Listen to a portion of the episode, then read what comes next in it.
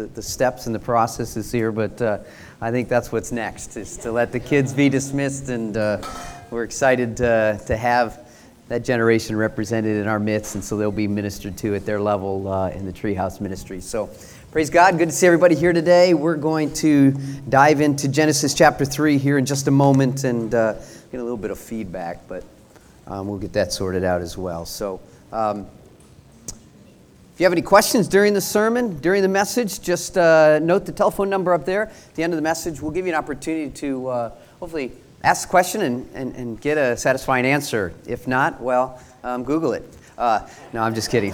but we'll do our best to try to answer those questions as they come in.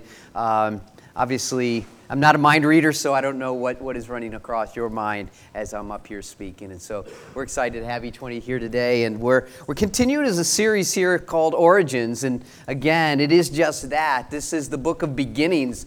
A lot of first mentions are in the book of Genesis because uh, uh, of the narrative and the nature of that narrative. It is going to get us to hopefully a baseline of understanding so that we can. Um, manage life with, with a, a, proper and healthy and biblical worldview.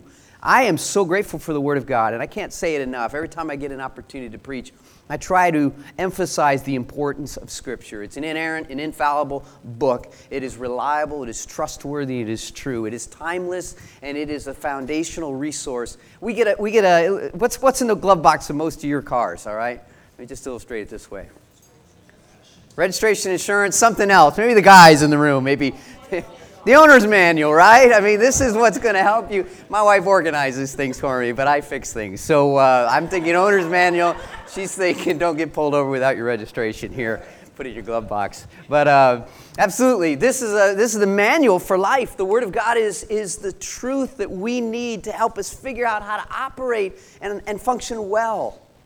And so it's important. We just sang about the hope and the resurrection and the, that, that glorious moment, but we have to rewind the tape to figure out why any of that was relevant, important, or even necessary. So we go back to Genesis. Genesis orients us and grounds us and gives us those, those foundational truths, truths that help us understand the bigger picture, what's going on. I remember speaking with somebody and they made the comment, well, why did Jesus Christ have to die anyway? They didn't understood, understand Genesis. They didn't understand origins. They didn't understand maybe that third chapter in Genesis that we're about to look at here today. And so I want to encourage you to uh, follow along as we just uh, get things started here in just a moment reading the scriptures. But chapter 2 closes, right? Genesis chapter 2 closes with, with a theme that's running throughout. The theme is that everything was good, right?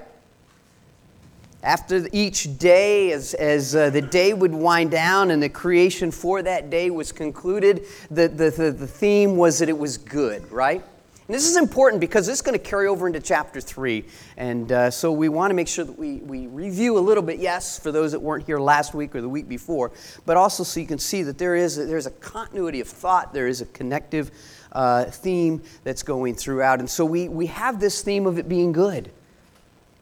Man and woman had dominion over the creation. There was, there was a beautiful, I don't know if you study creation in depth, but one thing that popped for me one day when I was studying Genesis and the creation story was that before he ever created the thing, he created the environment for the thing, right? Before he created the birds he, to, to fly in, in, in the sky, he created the atmosphere that is most suitable for them. Before he created the sea life, he, he created the, the environment that was suitable for, him, for them. Before he created the man and, and all the creatures and the plant life, he created the platform that, that they were to, to, to survive in and on. And, and so this, this is a beautiful thing. When God created, it was good. Everything was in perfect harmony and, and, and systematically was functioning, functioning well. There was perfect fellowship between the, the the creator and the creation.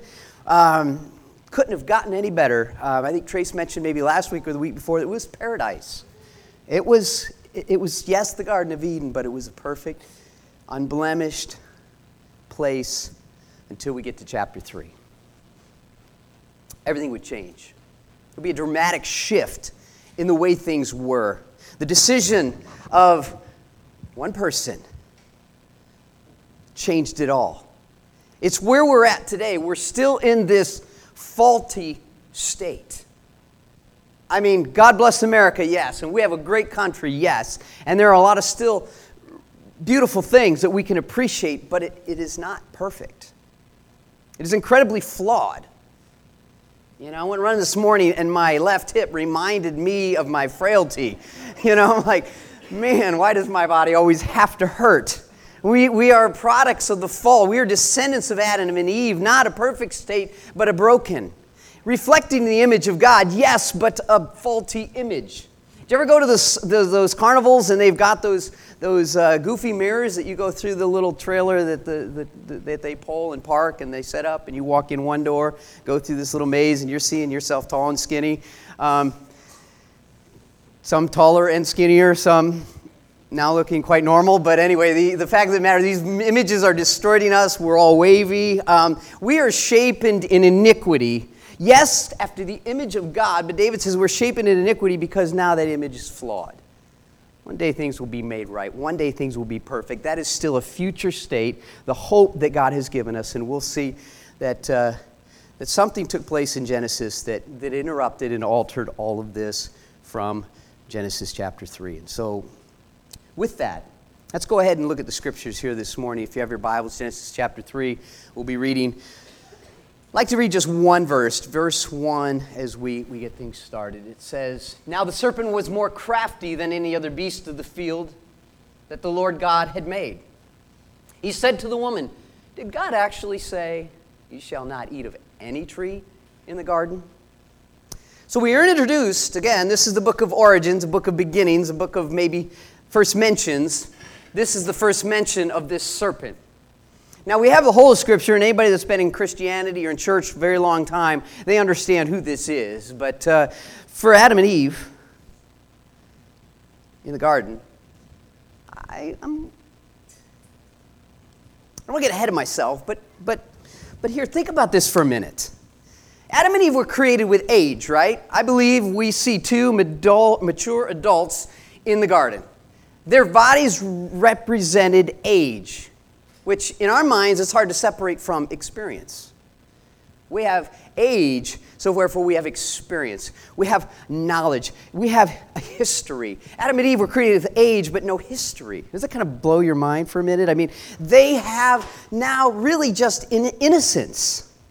They have a, an adult mind, but yet no history, no wisdom, no, no no background of lessons learned, best practices, you know. Um, it, is, it is just, just everything is interesting and, and it's curious to them. Little Luther runs around our house on Friday night. I mean, literally runs around and, and is trying to experience everything. Most things go in his mouth, you know, and uh, don't chew the electrical cord, you know. Uh, because he doesn't have, there's an innocence, right? There's not an awareness of the dangers that are out there. This is where we find Adam and Eve, okay? We, we read this, and I want to make sure that we don't just make assumptions as we read the scriptures, that we have a hopefully a fair and, and, a, and a proper understanding of what that must have been like. I wasn't there, we don't know, we don't, we don't have a thorough history, but we have enough information to be foundational and helpful. And so the Adam and Eve that we read of in the Garden of Eden had maturity, but no history. They had maybe um, a knowledge base, but, but real no wisdom. Do you know the difference between knowledge and wisdom? How many have heard this before? If you've talked to me and heard me, difference of knowledge and wisdom. Knowledge says tomatoes are fruit. Wisdom says you don't put it in fruit salad. Just let that settle for a minute. There's a difference between knowledge and wisdom. We can have information, but how to use that information properly and appropriately. Some of you getting it. You just look to your spouse and say, Yeah, I understand what he just did. It's too late to laugh, but that's okay. Um, so the, the, the fact of the matter is, is we're looking at Adam and Eve in a very innocent state. Okay? Vulnerable. Just as our toddlers running around the house wanting to chew electrical cords and putting screwdrivers into outlets. I mean, there, there's danger out there. So, the Adam and Eve that we read of in the scriptures are, are, are introduced for the first time to the serpent, and we know who this serpent is. Do we have a, a reference, Revelations here? we will go from the first book to the last book of the Bible, Revelation chapter 9, or 12, verse 9. It says, The great dragon who was thrown down, the ancient serpent, reference to Genesis, okay, who is called the devil and Satan, the deceiver of the world, okay, back to the reference of Genesis again. And he was thrown down to the earth, and his angels were thrown down with him. I'm not going to get into the eschatological uh, uh, understanding and, and, discussion here. We're not going to do an exhaustive study on who Satan is and, and, and, and, demonology. And, and you can go to the Martin's house, I think. Is that the study that you're doing there on Friday night? So uh, there are opportunities for you to dive in and get deeper. Today, just want to mention that, that when we read the serpent here, even is not aware of who it is, um, from our Christian and, and, and study of scriptures, our biblical perspective, we can tie things together. There's, there, is, there is definitely a, a link that we could build, or, or, an argument that we could build, that the serpent here in the, in the garden is this, this great dragon, the serpent of old. Verse 2 of chapter 20. And he seized the dragon, that ancient serpent, who is the devil, and Satan, and bound him for a thousand years. Again, see the connection between Satan. If there's any, any question who this is, I think of the ancient serpent that we read of in Genesis here um, we, we are worth, it's worth noting that, uh, that, it's, that it's this, this being, this created being. Go back to, can we can put first one back up of Genesis 3? serpent was more crafty than any of the beasts of the field that the Lord God had made. So, so I want you to see this that he is not um, he, he, is a created being. He is not equal with God. I think that's important because it is not God's rival. A rival would imply an equality. Uh, there, is, there is a being that is being created. He is, if we see him as a fallen angel, which I believe he is, they are still created beings. Powerful beings, yes, but a created being not equal with God, not a rival, not, not a comparable threat. It's not the yin and the yang, you know. Um, it, is, it is a created being who still is subject to the divine, to our Creator. We need to point that out. Not only was a created being, but in this text we can see that he was an intelligent being, right? His intelligence is marked by the fact that he can communicate in, in, in their language. And Eve didn't question it. It's like, it's like Balaam and his donkey, right? That donkey talking to him, and he just carried on a conversation. I mean, to me, that's not normal. Um, but what did Eve know? Everything was intriguing in the garden, right? Everything was fascinating. Hey, Adam, come check this flower out. You know, hey, Adam, look at this snake is talking. You know, uh, there, there's, there's just a, just a fascination. I, I don't even think they, they questioned it. In my mind, I think it was just this curiosity, this, this, this uh, innocence. And this serpent, however, is maybe the embodiment of that being, Satan himself. Uses the serpent, I think, as a means to communicate to Eve in the garden as he is, uh, again, intelligent, not only his ability to speak, but I think is in his purpose and his intent. Questioning the divine, right? We'll get into the, uh, the nature of the temptation in just a minute here, but I wanted to finish with verse 1, talking about his character. Created being, intelligent being, and he is a crafty being. In the word crafty there, in verse, verse 1, just a few words in, this is interesting. It is the word arum in the Hebrew, A R U M. And I'm not going to go deeply into this, but it is a neutral word. It's used eight times in Proverbs to describe the prudent man, contrasted against the foolish man. And so it is not necessarily crafty. In, in, in a, the word itself is not meant to be a negative word. The context to, has to dictate that. So here in this case, we see the agenda, we see, we see the intent is not pure. And so when we read the word crafty, we can, we can come to the conclusion that it is, it is this shrewd, um, uh, with malintent approach to tempt and lure Adam and Eve away from, from, from that place of innocence and purity before God to, to um, a place of sin. But I thought was also interesting in verse 25. Do we have 225 next? And the man and his wife were both naked and were not ashamed. And this is interesting. This is from chapter 2. Trace covered this last week, but I didn't realize this, and we won't realize this unless we dig a little deeper in our study. The word naked, you know what that is in the Hebrew? Arom. What was crafty? Arom. Two different words, but they sound exactly alike. It's a wordplay that the Hebrew, the, the Moses, the author, uses to the original readers to, I think, somehow tie this, these books together. It, it is A R O M, meaning naked. Yes, somebody said it in the back. What does it mean? It means naked, yes. but it also is the same sounding word and unless the context was, was clear, you know, it would be hard for somebody to understand just audibly what the difference was. But literally sounding the same, just spelled slightly differently with a very different meaning. And sometimes the Hebrew poetry and Hebrew writers would do that to engage the audience, to keep these thoughts connected from one chapter to the next. So he was a created being, he was an intelligent being, and he was a crafty being. And now we look at uh, the question that is posed referencing to the tree that is in the midst of the garden. Do we have uh, Genesis 2 9? And then we'll follow it with 16 and 17. But let's go back to what was the instruction? What did, did God say? And out of the ground the Lord made a spring, made to spring up every tree that is pleasant to the sight. I think that's interesting. Kind of make a mental note of that. And good for food.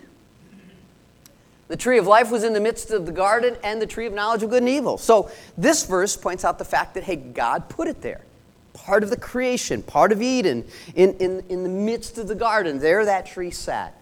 Verse 16 and 17. And the Lord God commanded, who's it say? The man. Just, just note that. Commanded the man, saying, You shall surely eat of every tree of the garden. Verse 17. But out of the tree, or but the tree of the knowledge of good and evil, you shall not eat, for in that day you eat of it, you shall surely die. Just hold that. What did Genesis 3:1 say? You Remember it? Did God actually say, You shall not eat of any tree of the garden? Is that what he meant? See, there's, there's, here's, here's where we have to really begin to be careful. Even if we fast forward this to today, when we start doing kind of some mental gymnastics in our mind, trying to squirt, squirm out from under the authority of Scripture and say, did God really mean that? What do we do? We tend to throw it within a cultural context. Well, that was way back then. This is now. It's different, right? Be careful when we start going down that road mentally. We start um, maybe getting squirming out from the authority of the scriptures because we're going to enter into a very dangerous place. And uh, um, it's just a warning. Did God actually say? We know who the serpent is. We understand that he was a deceiver, as we referenced in Revelation. We see that in, in the Gospels he's called the father of lies. I mean, and he, we read in First Peter, I think it says that, you know, he, uh, Peter warns us, watch out for the devil. He's like a roaring lion, seeking whom he may devour. Um, he's an adversary, constant, persistent, crafty in his intent. And so he begins to question, and this is his nature, right? It's just what he does. Man was warned. I thought this was interesting too from those references in uh, 16 and 17. Man was warned. What was he warned about? The serpent? No, I thought that was interesting. They didn't even know about the serpent. You know what? Because it really doesn't matter. They just needed to be obedient to what they were to be obedient to. Don't eat the fruit. Yeah, the tree in the midst of the garden, of knowledge of good and evil, don't eat it.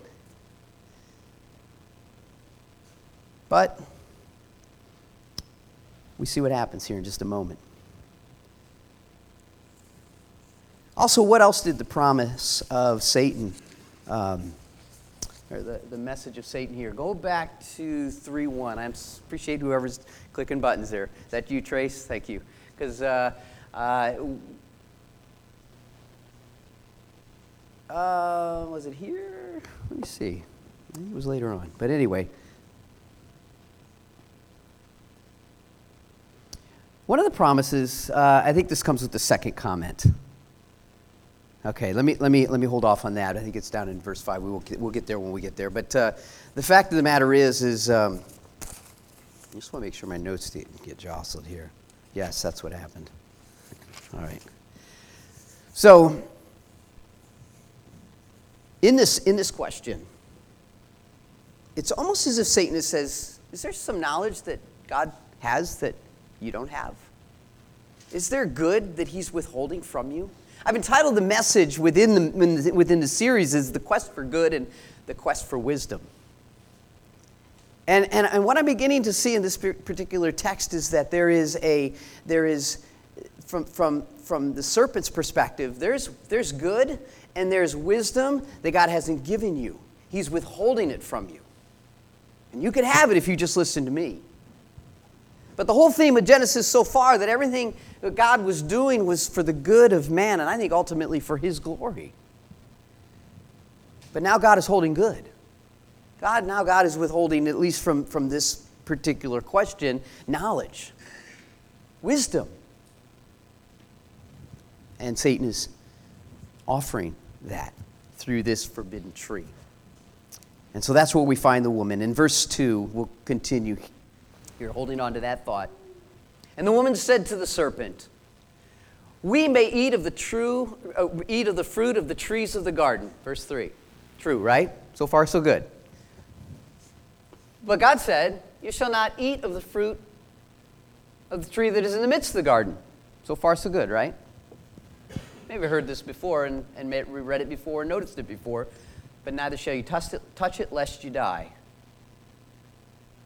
That next statement, or at least the touching part, is not what was given in, in chapter 2, was it? Okay?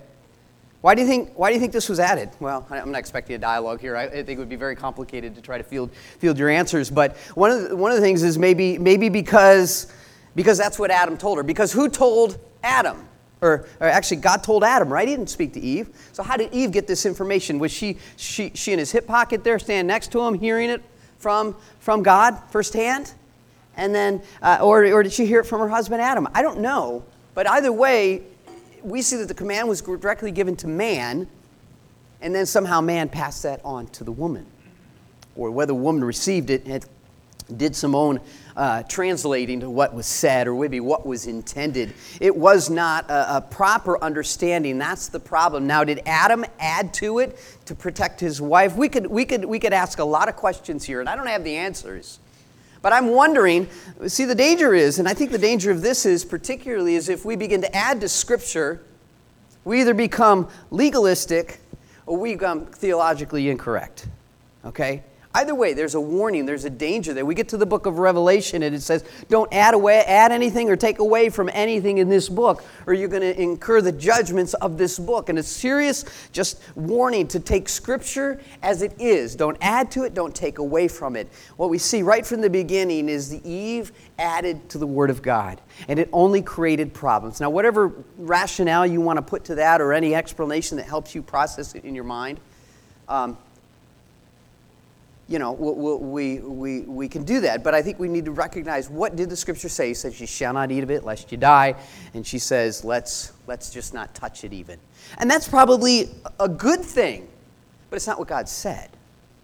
We should be able to set some boundaries in our own life. You know, for some of us, we just say, Well, I just, I don't even want to drink because I know where that's going to take me. And to, to argue from the scriptures that we should never drink is, is hard. You know, but we need to set some boundaries. But I can't say that that's what the scripture says you should never drink because it, that argument will fall apart. Other things, too, we need to set some boundaries. But make sure it does not what the Word of God is. is. My wife and I, here's a good story. We didn't kiss before we got married. Nobody believed us. We dated for about two years, 20 months or so, and uh, our first kiss was on, on our wedding day. Now, is that scriptural? No. But to try to impose that on people, um, would, would, would be really unrealistic and unfair. But it was a decision we made. It's, my thought was if I never go to first base, I'm never getting home. So, uh, uh, you know, I wanted to make sure that I was just keeping this relationship as pure as possible, right? So, um, and, and we were mutually agreed. Now, it doesn't mean we were always individually strong, but we were mutually agreed. And so when one was vulnerable, the other said, Hold on, Mr. Sweet Lips. Um, we made a decision, and I was like, hmm, you're right. Back off, take a step back. But, but there are, that wasn't scriptural, right? But it was very practical. This wasn't scriptural, but it was very practical. It was, it was a way that, that maybe made, it made sense and it was okay, but don't quote God as saying it. That became dangerous. I just want to watch, uh, I want to caution you, caution you on that because, uh, because we, we, we can and, and, and, and we've seen it. Very legalistic churches that impose rules upon people uh, to control their behaviors and somehow say that it's what God said. And I, th- I think that's, that's a tragedy. Let's see what the woman does now here, verses 2 and 3. Um, she has the word, she, she, she says, you know, this, you shall surely die. And I'm trying to figure out where I'm at as the verses are scrolling here. So we talked about the woman's reply, verses 2 and 3. And the serpent's response, let's go to 4. That's where we want to go. But the serpent said to the woman, Ah, you won't die. This is a crazy thing. I mean, the serpent speaks twice, and he just totally interrupts and offsets the balance of obedience and trust and, and the good that was happening in the garden. You know, here, here, here's what we find God would provide good, God would provide wisdom when they obeyed and trusted Him. Verse 5. For God knows that when you eat of it, your eyes will be open and you will be, what does it say? Like God. Whoa, whoa, whoa, let's stop there a minute. Weren't they already like God? He, he, he, is, he is offering up something that, that is really already theirs. And, and when we think about this in a very present term in time, that we are still created after the image of God, and the more that we, I think, discover and, and understand and appreciate the divine, God Himself, and the Lord Jesus Christ as our Savior, we, we do that through obedience and trust in His direction, His leadership in our lives. We don't do it on our own or listening to the, to the direction of the command of the devil. And if we were to look at the, what really the problem was here, it was a quest. Here's where we, the whole point of the message it was a quest for good and wisdom apart from God. That was what it was. It wasn't just a general rebellion, it was a very specific thing. They wanted it, God wants it for us but on His terms through trust and obedience. And this is the power control thing, you know. Satan is trying to have what God has control over creation and influence upon man. You know, when we, we get to the New Testament, we see Jesus Christ in all, um, I think it's all four Gospels, the temptation of Jesus Christ by Satan. He's fasted, he's in the wilderness 40 days, and Satan hits him three times. You know, it reminds me of, uh, I think later on in the New Testament, we read that we are tempted with uh, lust of the eyes, lust of the flesh, and pride of life. All those three keep showing up. From Genesis here in our story to, add, uh, to, to Jesus in the garden and to, to the everyday Christian life. The lust of the eyes, the lust of the flesh, and the pride of life.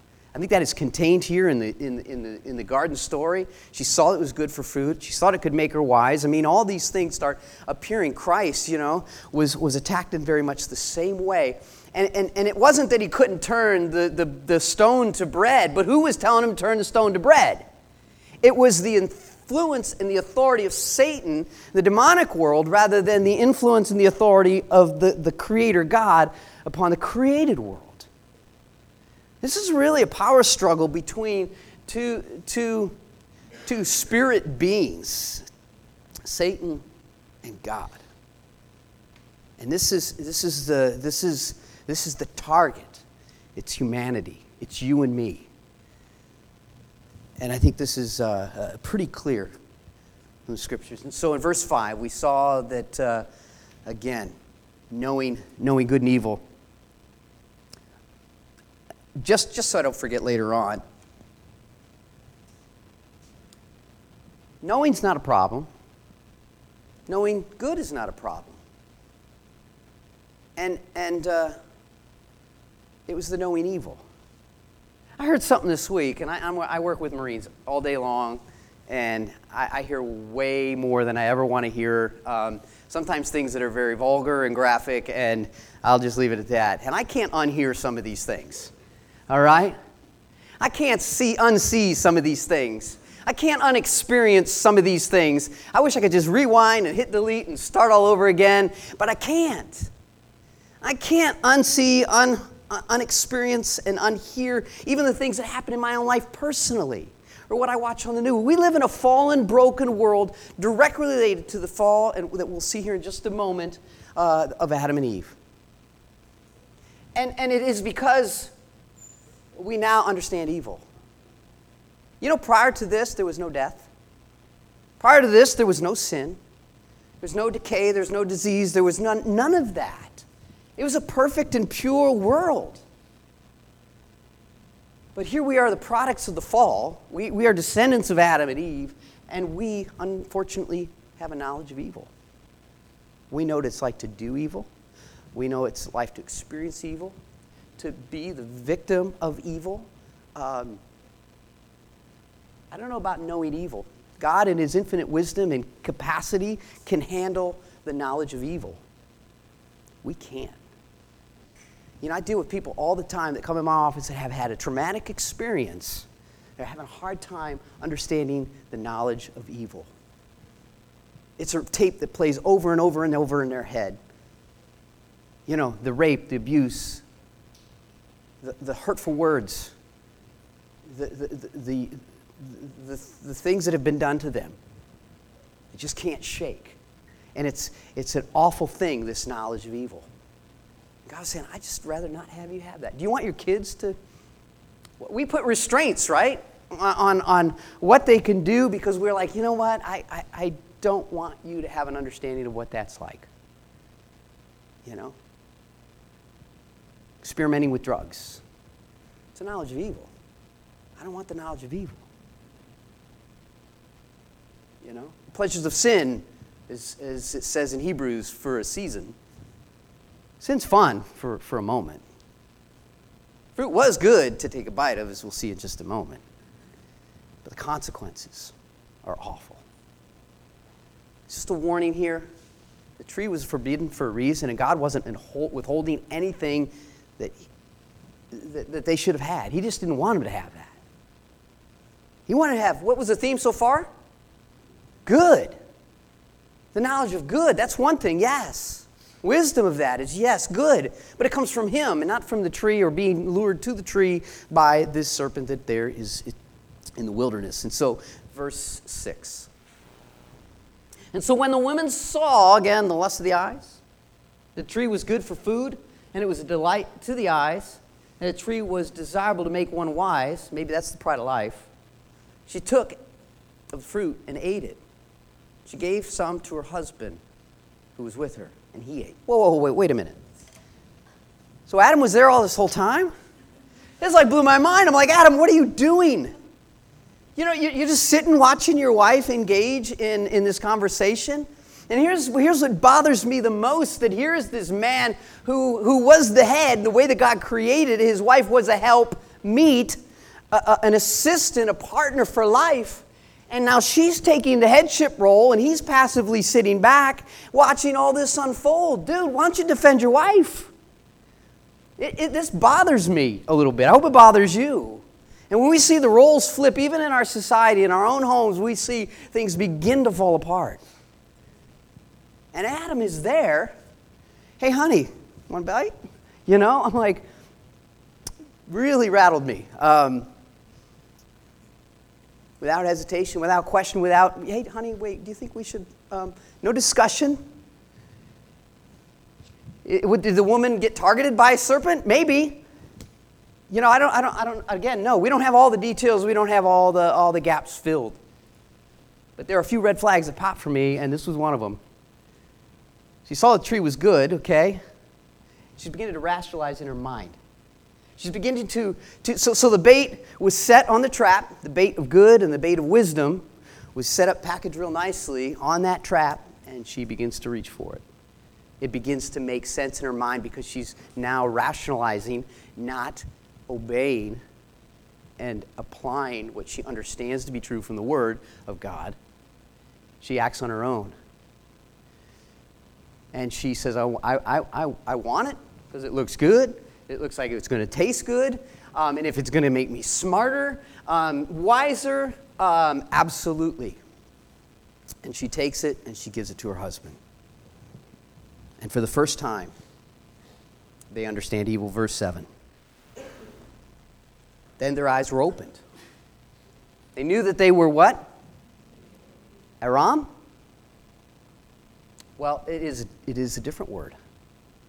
So it's E R O M. It is not just naked with, what was 25? Did we have it there, Trace? Or I don't want you to go digging, digging way back. Okay. We're not ashamed. Been naked this whole time. They say in the South, naked? I don't know. I don't get it. But uh, definitely a long A. Um, but anyway, so, so we see that they weren't ashamed, okay? And they were just very comfortable and good with each other. And we get to verse, go back to verse 7. That they, where, where'd it go? Um, their eyes were open, knew that they were naked. Um, actually, does that show up? I think. Verse 7, was it there? 6, okay. Was it 6 where it said naked and ashamed? Verse 7? Am I missing it? Oh, it doesn't say ashamed. Well, in the Hebrew it does. Um, anyway, that's what happens when I study the different translations. It all starts, starts, starts getting mixed up in this, this very frail old mind. Um, so they were naked. The, the Hebrew word, word is they, were, they, they, they felt shame. And that's the behavior that follows, right? They sewed fig leaves together and made themselves loincloths. There was this sense of embarrassment, shame. Sin will do that. But here's the problem we've grown to a culture now where we're, we're okay with sin, so okay with sin that our conscience are seared the way that the, the, the, the, scriptures say, like a hot iron, deadening our, our spiritual nerve endings. You know, that we could just get away with sin and we don't even blush anymore. It's not even shameful, but it's celebrated. That's the unfortunate thing. We, we, we are in a very broken and fallen world. But they, they felt that shame, they felt that nakedness. And again, that Arom, I'm probably pronouncing it six different ways here, uh, but uh, of, of verse 25 in chapter 2 uh, now is Erom, E R O M. It's, it's nakedness with shame. It's a little different. And so they cover themselves, trying to deal with the problem themselves, right? But is this the solution? We'll find next week that it's not the solution. Um, it's a temporary, artificial solution to a problem that only God can deal with. It reminds me of Ecclesiastes, and the, and the author of Ecclesiastes is unclear. We call him the preacher. Um, they is, he says this they sought wisdom, this kind of reminds me of Adam and Eve, apart from God, and found only vanity and toil. Isn't that the Adam and Eve story? They sought wisdom and good apart from God, but were left unsatisfied. So we get to the judgment here, and I'm only going to introduce it. Trace will finish it next week. We'll go through from 8 to 13. Uh, now, verse 8 says this this is the scene, all right? So they heard the sound of the Lord God walking in the garden in the cool of the day, and the man and his wife hid themselves from the presence of Lord God among the trees of the garden. So, what was the what are we supposed to do when we hear the voice of God? We're to obey the voice of God. They hear the voice of God and they hide from the voice of God. See, see, where, see where now that things begin to fall apart?